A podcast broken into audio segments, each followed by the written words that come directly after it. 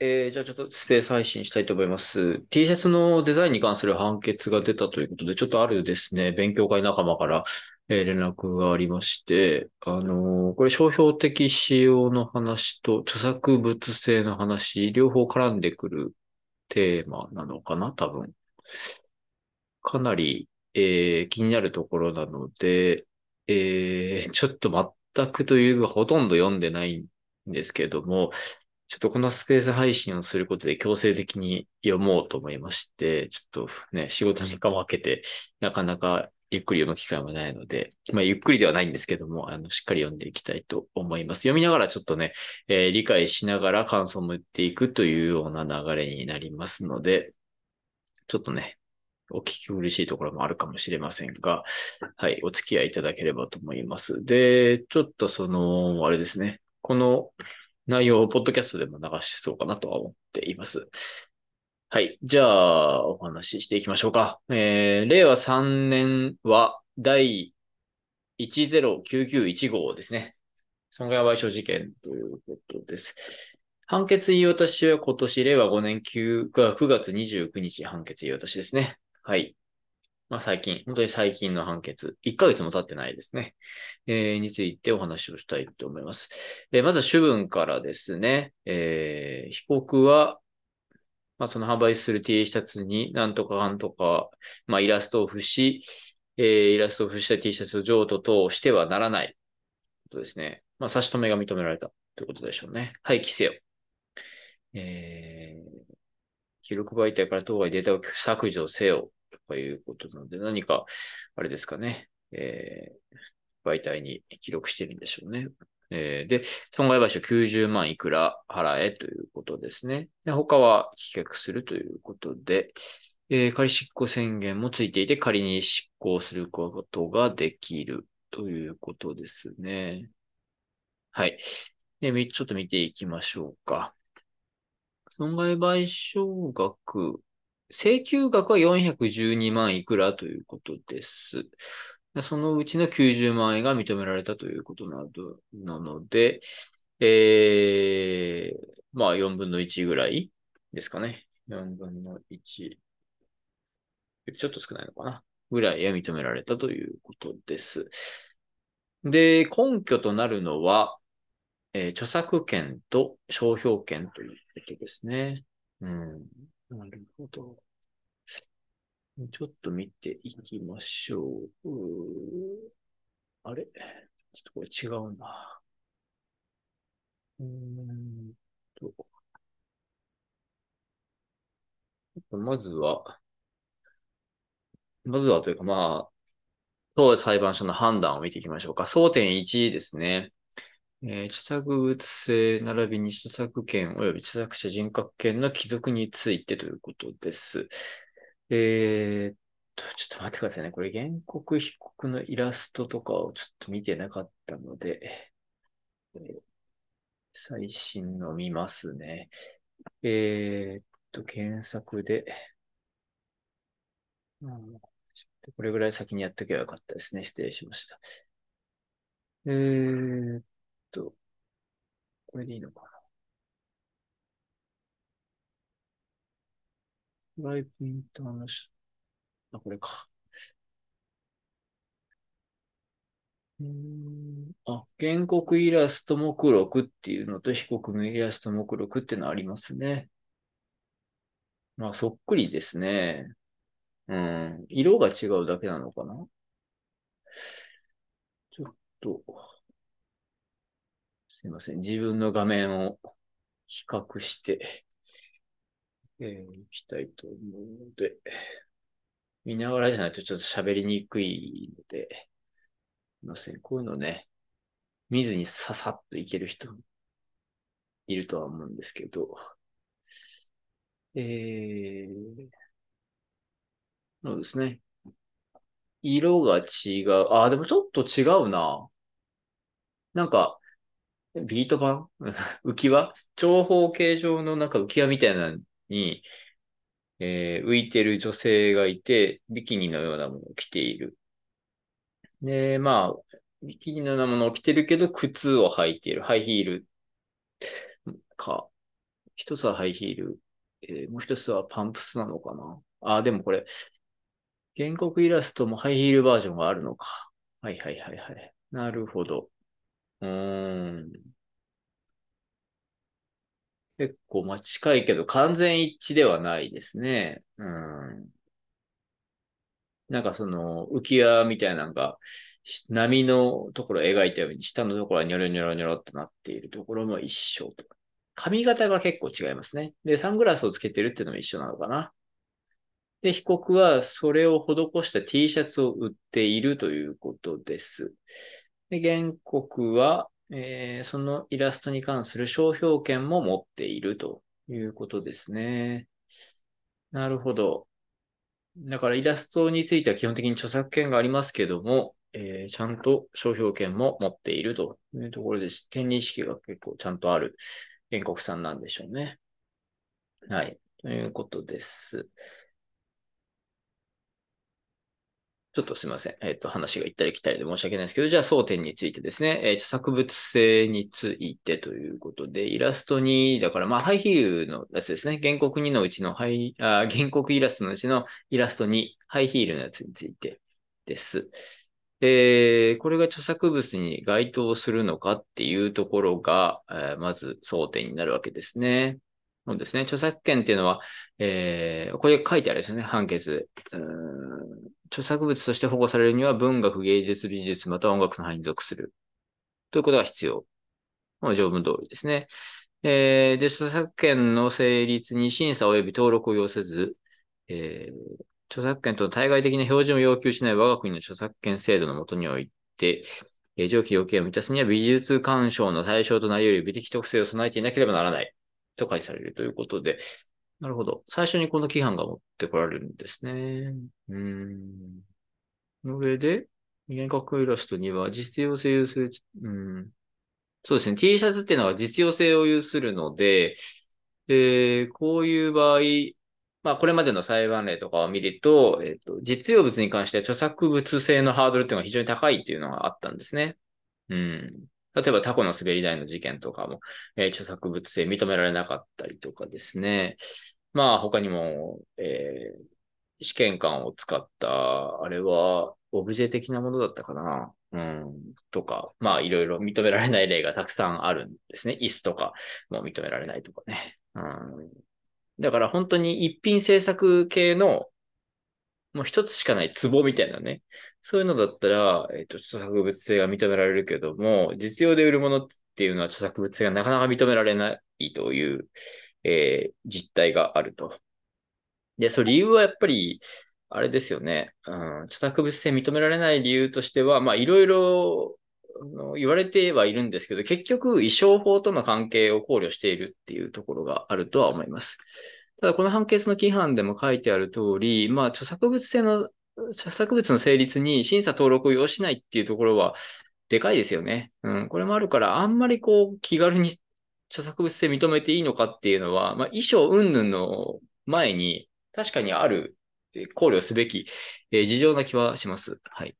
で、えー T シャツは実用性を有するものなので、まあ、ここがね、えー論点になってくると、争いになってくるということですけども、えー本件でその T シャツに関しては実用目的を達成するために必要な機能に関わる構成と分離して美術鑑賞の対象となり得る美的特性を備えている部分を把握できるか否かという基準にあるのが相当であるということですね。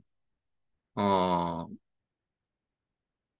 なるほど。ちょっと読みますね。ざーっと、ちょっと目読になりますけど、えー、これを原告イラスト2についてみると、えー T シャツ等の衣類の胸元に印刷されていることが確認、認められるところ、えー T シャツ等が上着として着用しして使用するための構成を備えていたとしても、イラストとしての美的特性が変質するものではではなく、当該 T シャツとは店頭に置かれている場合はもちろん実際に着用される場合であっても、その美的特性を把握するのに支障が生じるものでもない。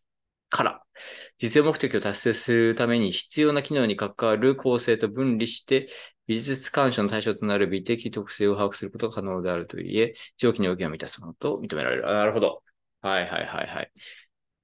だから、えー確かに T シャツっていうのは実用品なんだけれども、絵の部分は別に、なんていうか、えー実用的なもの、目的と分離できますよね、というとこですね。まあまあまあ、そうですよね。まあ、当たり前なんですけども、あの、実用品になった瞬間、著作物性のハードルが高いと、えーしているところからすると、まあ、そっからこういう細かい話が出てくるんだろうなというふうに思いますね。はい。うん。さらに、あ、思想または感情を創作的に表現したものと、あ著作物についてね、規定しているから、えーイラストに以外著作物性を有すると認められるには同要件を満たす必要がある。まあまあ、それはそうですね。えーで、まあ、ざーってこの絵の構成について 書いてあるんですね。水に浮かぶビーチマットの上でサングラスをかけた水着姿の女性がどうのこうのっていうのをざーっと特徴を一個一個言語化している。まあ、こういうのも大変なんですけどね。うん。で、まあ、それを全部上げていって、えーなるほど。常識に縛られないイメージを表現してる。ああ、だから水着なのに、あえてハイヒール 履いてるとか、うーん、リゾート地で女性がリラックスしてるという印象を与えるとか、まあまあそういうことをいろいろ書いて、選択の幅がある中から作成者によってあえて選ばれた表現と言えるから、えー思想感情が創作的に表現されていると認められるということですね。だから著作物性が認められるということです。うん。まあ結局 T シャツが実用物であっても、絵の部分については実用性と分離できるし、まあそれなりのこう、ちゃんと創作性というか、えー思想とか感情、思想または感情ですね。えーが見て取れるということでしょうね。なので著作物性ありというのがまあ概要ですね。で、えー、ちょっと次の論点を飛ばしましょうか。著作権の帰属については、うんあまあ、結論的なところだけ言うと、えー、原告が会社なんですよね。法人で、これは、えー法人著作に当たるのか、誰が著作権者なのか、著作者なのかっていうところが、まあ問題になっていて、ちょっとそこをざっとだけ確認をすると、結論的には原告、えーの、法人著作ってことですね、これはね。うーん、なるほど。あ、原告名義で商標登録出願していることを考慮してるんだ。なるほど。ちょっと面白いですね、これ。その法人著作の要件の中で原告名義で公表することが予定されたものであるっていうことが必要なんですけども、えーっと、原告名義で商標出願しているというところからそこがその要件を満たすということですね。なるほど。あ、こういう考え方あるんですね。えー、で、原告代表者が作ってるんですね、これは。あ原告代表者が職務上作成する著作物であると言えるということか。なるほど、なるほど。まあまあまあ。代表者が作ってるんだったら、その会社に帰属するでしょうってことですね。はい。で、えー次が、まあ、複製権か本案権の侵害になるか、まあ、類似してるかどうかみたいなところですね。えー、うーん。うんうんうん。アイディアが共通するだけに過ぎなければ、著作権侵害、まあ、複製権、本案権侵害しないということを書いて、上でですね、また原告のイラストにと、えー被告のイラストを見比べていろいろ言語化していると。えー、あ、つか、共通点を挙げてるんですね。いっぱい共通してると。サングラスをかけたハイヒールを履いたビキニ姿の女性がうつ伏せでビーチマットの上に寝そべっているとか、えー膝を曲げてるとか、ああ、そういう女性を、えー右後方からえ見た図を描いているとか、あービーチマットの下部に水や波が直接描かれておらず、ビーチマットの下部が波型に切り取られている点。うん。まあ確かにね。ここまで一緒だと、うん、創作的な表現一緒かなって感じはしますね。うん。えー、だから、この共通する部分に原告の創作性が認められるということで、えー、あれですね、本案件の侵害の要件の、えー、創作的表現を直接監督することができるかどうかって話があるんですけども、創作的表現を直接監督することができるという判断ですね。うーん。なるほど。で被告はなんか色の、色の違いを主張してるんですね。色の違いを主張するだけじゃちょっと厳しいかなという感じはしますけども、他にも主張してんのかなこれ。色も主張、いろいろ主張した、あ、いろいろややこしいな。えっ、と、たくさん主張した中で色も主張はしていて、それを裁判所が拾っただけなのかもしれないですけども、えー、とにかく色は関係ないよね、というような話ですね。まあ、色だけで言うのはきついでしょうね。ねで、意挙の有無について、まあ、被告が原告のやつをパクったというか、原告のイラストを見て作ったということが必要かという要件ですね。えー、まあ、1から5までさっき言ったような、まあ、もっといろんな細かいところが共通していて、それすべて偶然一致するとは考えがたい。うん。原告イラスト2は、えー、平成29年末に作成。被告イラストが印刷された被告製品は令和元年9月に発売された。あそういう時系列の関係で、えー、依拠したと認めるのが相当だということですね。まあ、こんだけ共通点があって、えー、被告の商品が、えー、販売というか、まあ、そうですね、販売されたのが原告イラストの作成後だというところから、えー、そういうふうに判断しているということですね。まあだから本案件侵害が成立すると。複製権は書かれてないですけど、まあ少なくとも本案件侵害ですね。まあ類似だっていうことを言ってるんでしょう。で同一性保実験はまあ飛ばすとして、えー、次商標の話ですね。えー、商標の類比判断の枠組みといって規範がまず書かれている。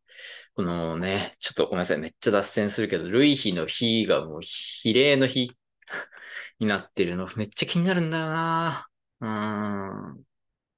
なんで、うん。ちょっとこの動きはね、やめてほしいですね、さすがに。で、商標の類比について、商標の類比の判断枠組みっていう、その二つとも間違ってるんですけど、類比の比ね。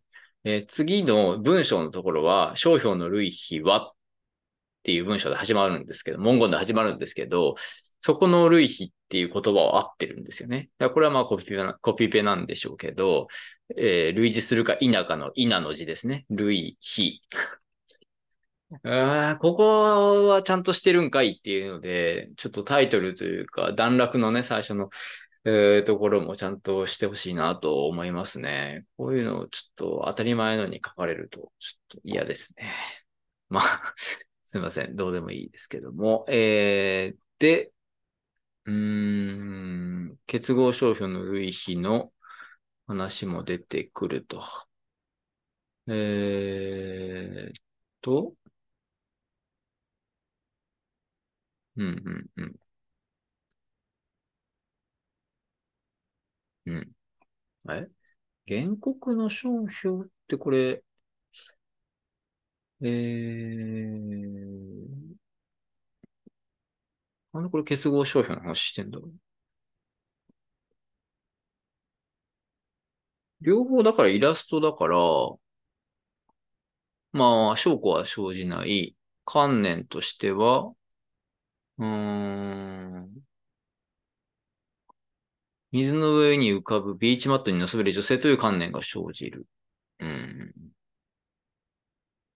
ああ、で、被告表彰か。被告のイラストについては、まあ、その T シャツの胸元にでっかくそのイラストがあって、その下に、えー、ソルバングっていうローマ字とかアルファベットで文字が書かれている。うん。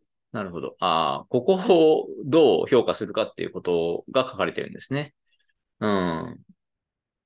まあ、これは絵柄部分だけが抽出されるっていう判断でしょうね。うん。で、まあまあそうですね。裁判所もざーっといっぱい書いてあって、えー、絵柄部分の方が全体の、その文字も含めた全体の8割を占めている上、まあ大きいとか、色で彩色されているとかね。さっきのソルビング？ソソルバングか。えー、けど日本、日常的に馴染みのある言葉でもないので、えー、強く支配的な印象ですね。商品の出生式、CUS 標識として強く支配的な印象を与えるのは絵柄部分であるといえ。まあそうですね。うん。まあだから被告表彰、被告のそのイラストの、あ被告のイラストプラス文字の全体からは水の上に浮かぶビーチマットに結べる女性という観念が生じ、えー、証拠は生じないということですね。うんうん。で、商品は類似、えー、まあ、類似っていうか同一だと思いますけどね。うん、で、えー、またあれですね。えー、イラストの共通点をザーッと上げてますね。うん、で、そこで共通、その点が共通して、従業者に対して共通の印象を与えるから外観上類似。で、観念同一。うん。で、今度の恐れありということですね。だから、証拠は出ない、えー、観念、意味は一緒。水の上に浮かぶビーチマットに寝そべる女性という意味で一緒ということ。で、外観ですね。見た目は類似しているということで、全体として類似するということですね。えー、で、被告は、えー、販売チャンネルを相違しているから、出所今度起きない、えー、誤認は起きないということを言って主張してます。えー、しかしこれは認められません。まあ、そりゃそうでしょうね。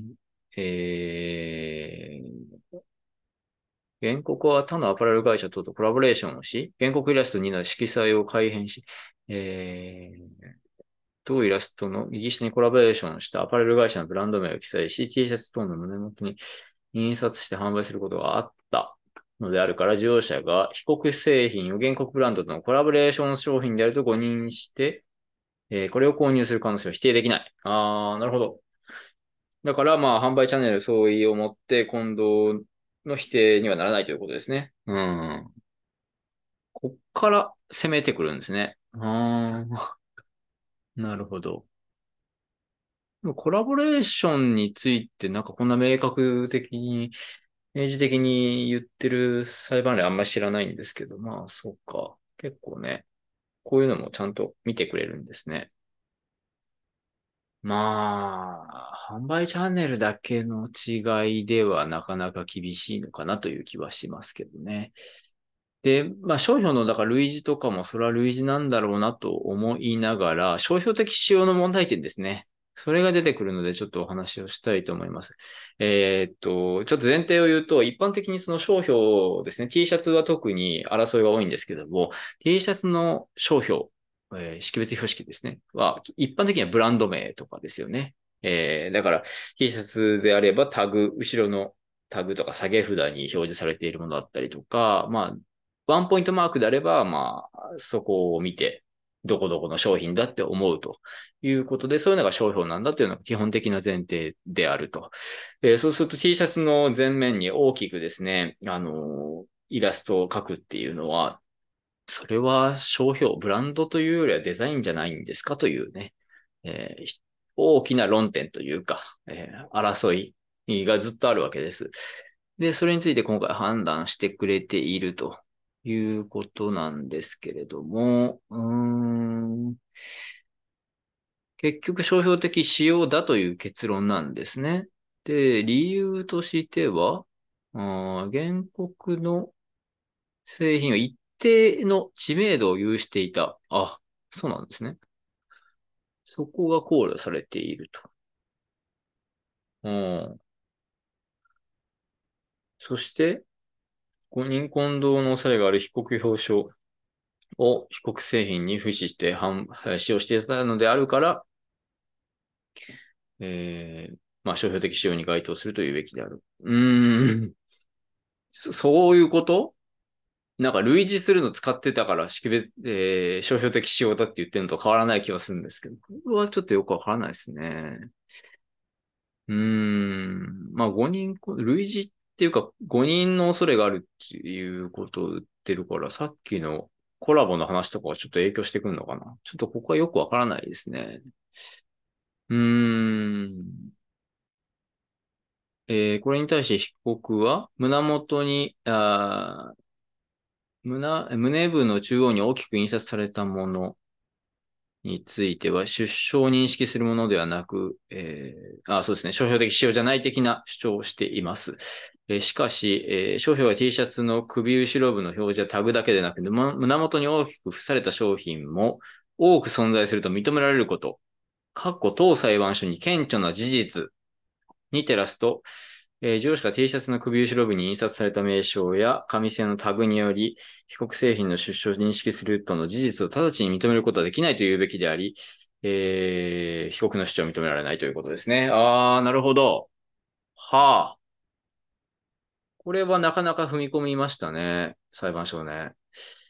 しかもこれ、だから、当裁判所に顕著な事実って言ってるってことは、原告としては特になんか証拠を出したわけではないんでしょうね。だから例えば、えー、こんなナイキとかね、えー、例えばシュプリームとかね、えー、その T シャツの、なんていうんですかね、胸、胸部に大きく表示されているブランド名とかってあると思うんですけども、そういう証拠をいっぱい積み上げてって、えっと、あ、確かに別にね、えっと、下げ札とか、タグとかだけじゃないよねっていうのをこ主張していくのが、まあ、定石というか、うん、やり方な気がするんですけども、まあ、それを出すまで、出してもいないってことでしょうね。この裁判所に顕著な事実って言ってるということはそういうことなんでしょうね。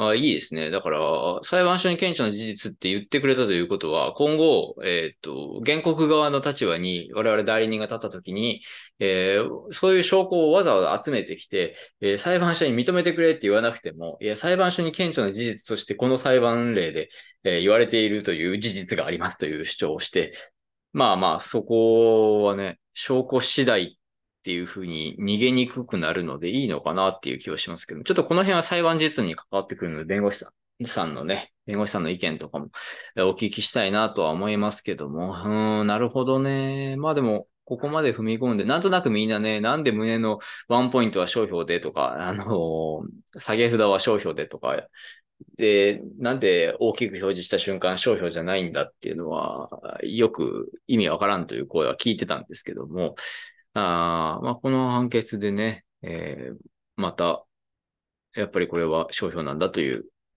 事例が出てきたと。まあ他にもありますけどね。うん、以前にね。そういう判決もあるし、えー、東京庁での判断もありますよね。一商標で、えー、胸の、えー、T シャツの胸に大きくね、表示したもの、イラストについて、えー、商標的使用というか、これは登録認められますよ、みたいなね、登録例もあったりとかね、するので、まあ、最近この傾向が強いんでしょうね。もうそのデザイン的な仕様だから商標じゃないみたいな風に逃れるのは難しいんでしょうね。あの、スニーカーの事件もありましたよね。スニーカーの、えー、なんていうんですか、側面に表示したものもね、あれもデザインだみたいな風に争われましたけど、あの、数年前に。いや、これも商標でしょって結構あっさりね、特徴、あ、裁判所認めてましたから、なかなかもう、そのデザインだから商標権侵害じゃないみたいな筋が悪いんでしょうね。だからデザインだからプラス、そのいろんな背景事情ですね。あの、USJ の、なんだっけ、えー、ベロ、ベロ事件でした？あの、ミニオンズが言ってる言語がベロっていう 言葉があるんですけども、えー、それに対して訴えられた事件もありましたけども、あれもだから別に、ミニオンズの言葉だから即商標権侵害じゃないみたいな判断ではなくて、USJ のその規模感だとか、あの、USJ で売っている商品であるとか、必ずミニオンズのキャラクターが付されているとか、まあ本当にいろんな事情を考慮しているので、まあこの、これイコールこれみたいな、そんな簡単な話でないということでしょうね。うん。で、やっぱりデザイン的仕様のみで、その一本やりで、あの侵害逃れようとするのはもう無理があるっていう時代に来てるんだなっていうのに思いますので、まあそこは確かにそういう論点はあって争う余地はあるんだけれども、えー、そこだけで戦うっていうのはかなり厳しい時代になってきてるんだなというふうに思います。えー、で、損害賠償はちょっと割愛しようかな。ちょっとだけ見るか。今見ないとね、また見ないから。えー、あー、まあ、ざっくり見ると、あー、これは何号だ？著作権法の、あー逸失利益で言ってんのか。販売することができない事情として70%アート認められたのか。うーん。だから、売上の3割分が損害額として認められたってことなの？うーん。そういうこと ?468 着売れたのか。原告が ?468 着ってどっから来てんだっけ？うーん。468着被告が売ったってこと？ああ、そうですね。えー、468枚販売した。で、えー、5178円をかけている。5178円は？原告の T シャツ1着あたりの販売額から変動経費を差し引いたんですね。変動経費っていうのは原価、印刷費用、えー、タグの縫い付け、輸送費、賃料ん？賃料？ああ、賃料も？賃料も入れるんだ。へえ。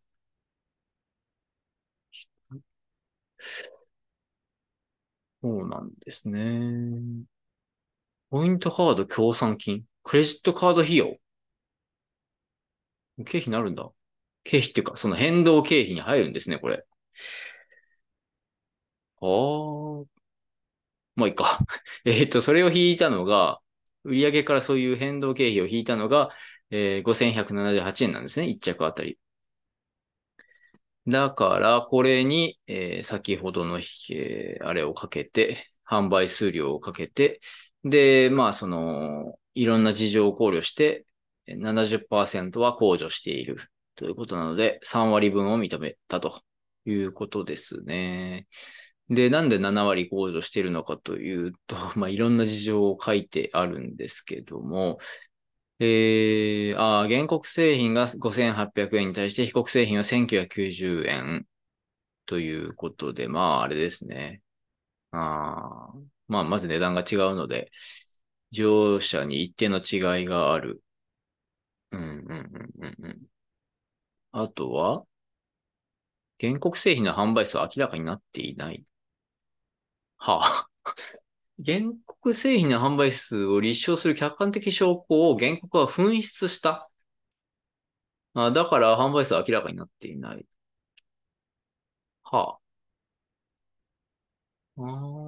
あさっきなんか一定程度有名みたいなこと言ってましたよね。何言ってんの？だかよくわからないの。うーん。まあ、というような事情とか、うん。被告が有名なタレント、俳優を起用して、えー、宣伝をしているとか、広告宣伝費は毎年1億円を超えている。ええ、そうなんですね。結構でかい会社がこれやっちゃった感じ？そういうことか。えー、被告ブランドを令和2年10月に終了している。これは、えー、コロナ禍による大型ショッピングモールの休業等による売り上が減少したことが影響したものであるから、ブランド終了の事実によって、えー、上記貢献の事実が否定されるものではない。ああ、なるほど。ああ、これよくある被告側の主張ですね。え、ー、と、売上むしろ下がってんだから、別に、えー、このイラストが顧客吸引力に関係ないでしょみたいな話と言うんですけども、うん、そこは関係ないよということで、まあ、とにかく被告の顧客獲得の努力とか、えー、顧客ブランドの顧客吸引力の高さが、えー、売上に一定程度貢献しているとか、その辺があるから70%は控除しますよということですね。うん。そうですか。で、同一性法事件侵害については、無形損害として10万円認めると。はあ。あなお原告は、えー、この同一性法事件によって多大なアイデンティティが侵害され多大な精神的損害を被ったと主張するが、原告は自然人でなく法人であるところ、法人に精神的損害が発生する法的根拠について何ら説明がされていないことから理由がないと言わざるを得ない。これ言い出したら無形損害って何なんですかって話にならないですか？ちょっとこの辺わからないですね。弁護士さんにぜひ解説をという感じでございます。えー、で、弁護士費用分相当額は8万円と認められるのが相当である。うん、これいつも気になるな。こんな少ないわけないんですけど。まあまあね、慣習上、その、元の損害額が、えー、さっきの計算で72万円と10万円で、えー、まあ、その1割ぐらいになるっていうことだから8万円なんでしょうね。うん。じゃあ合計90万円ということでした。えー、っと、で、これ、差し止めの請求もされてるんですよね。えー、はあ。うん。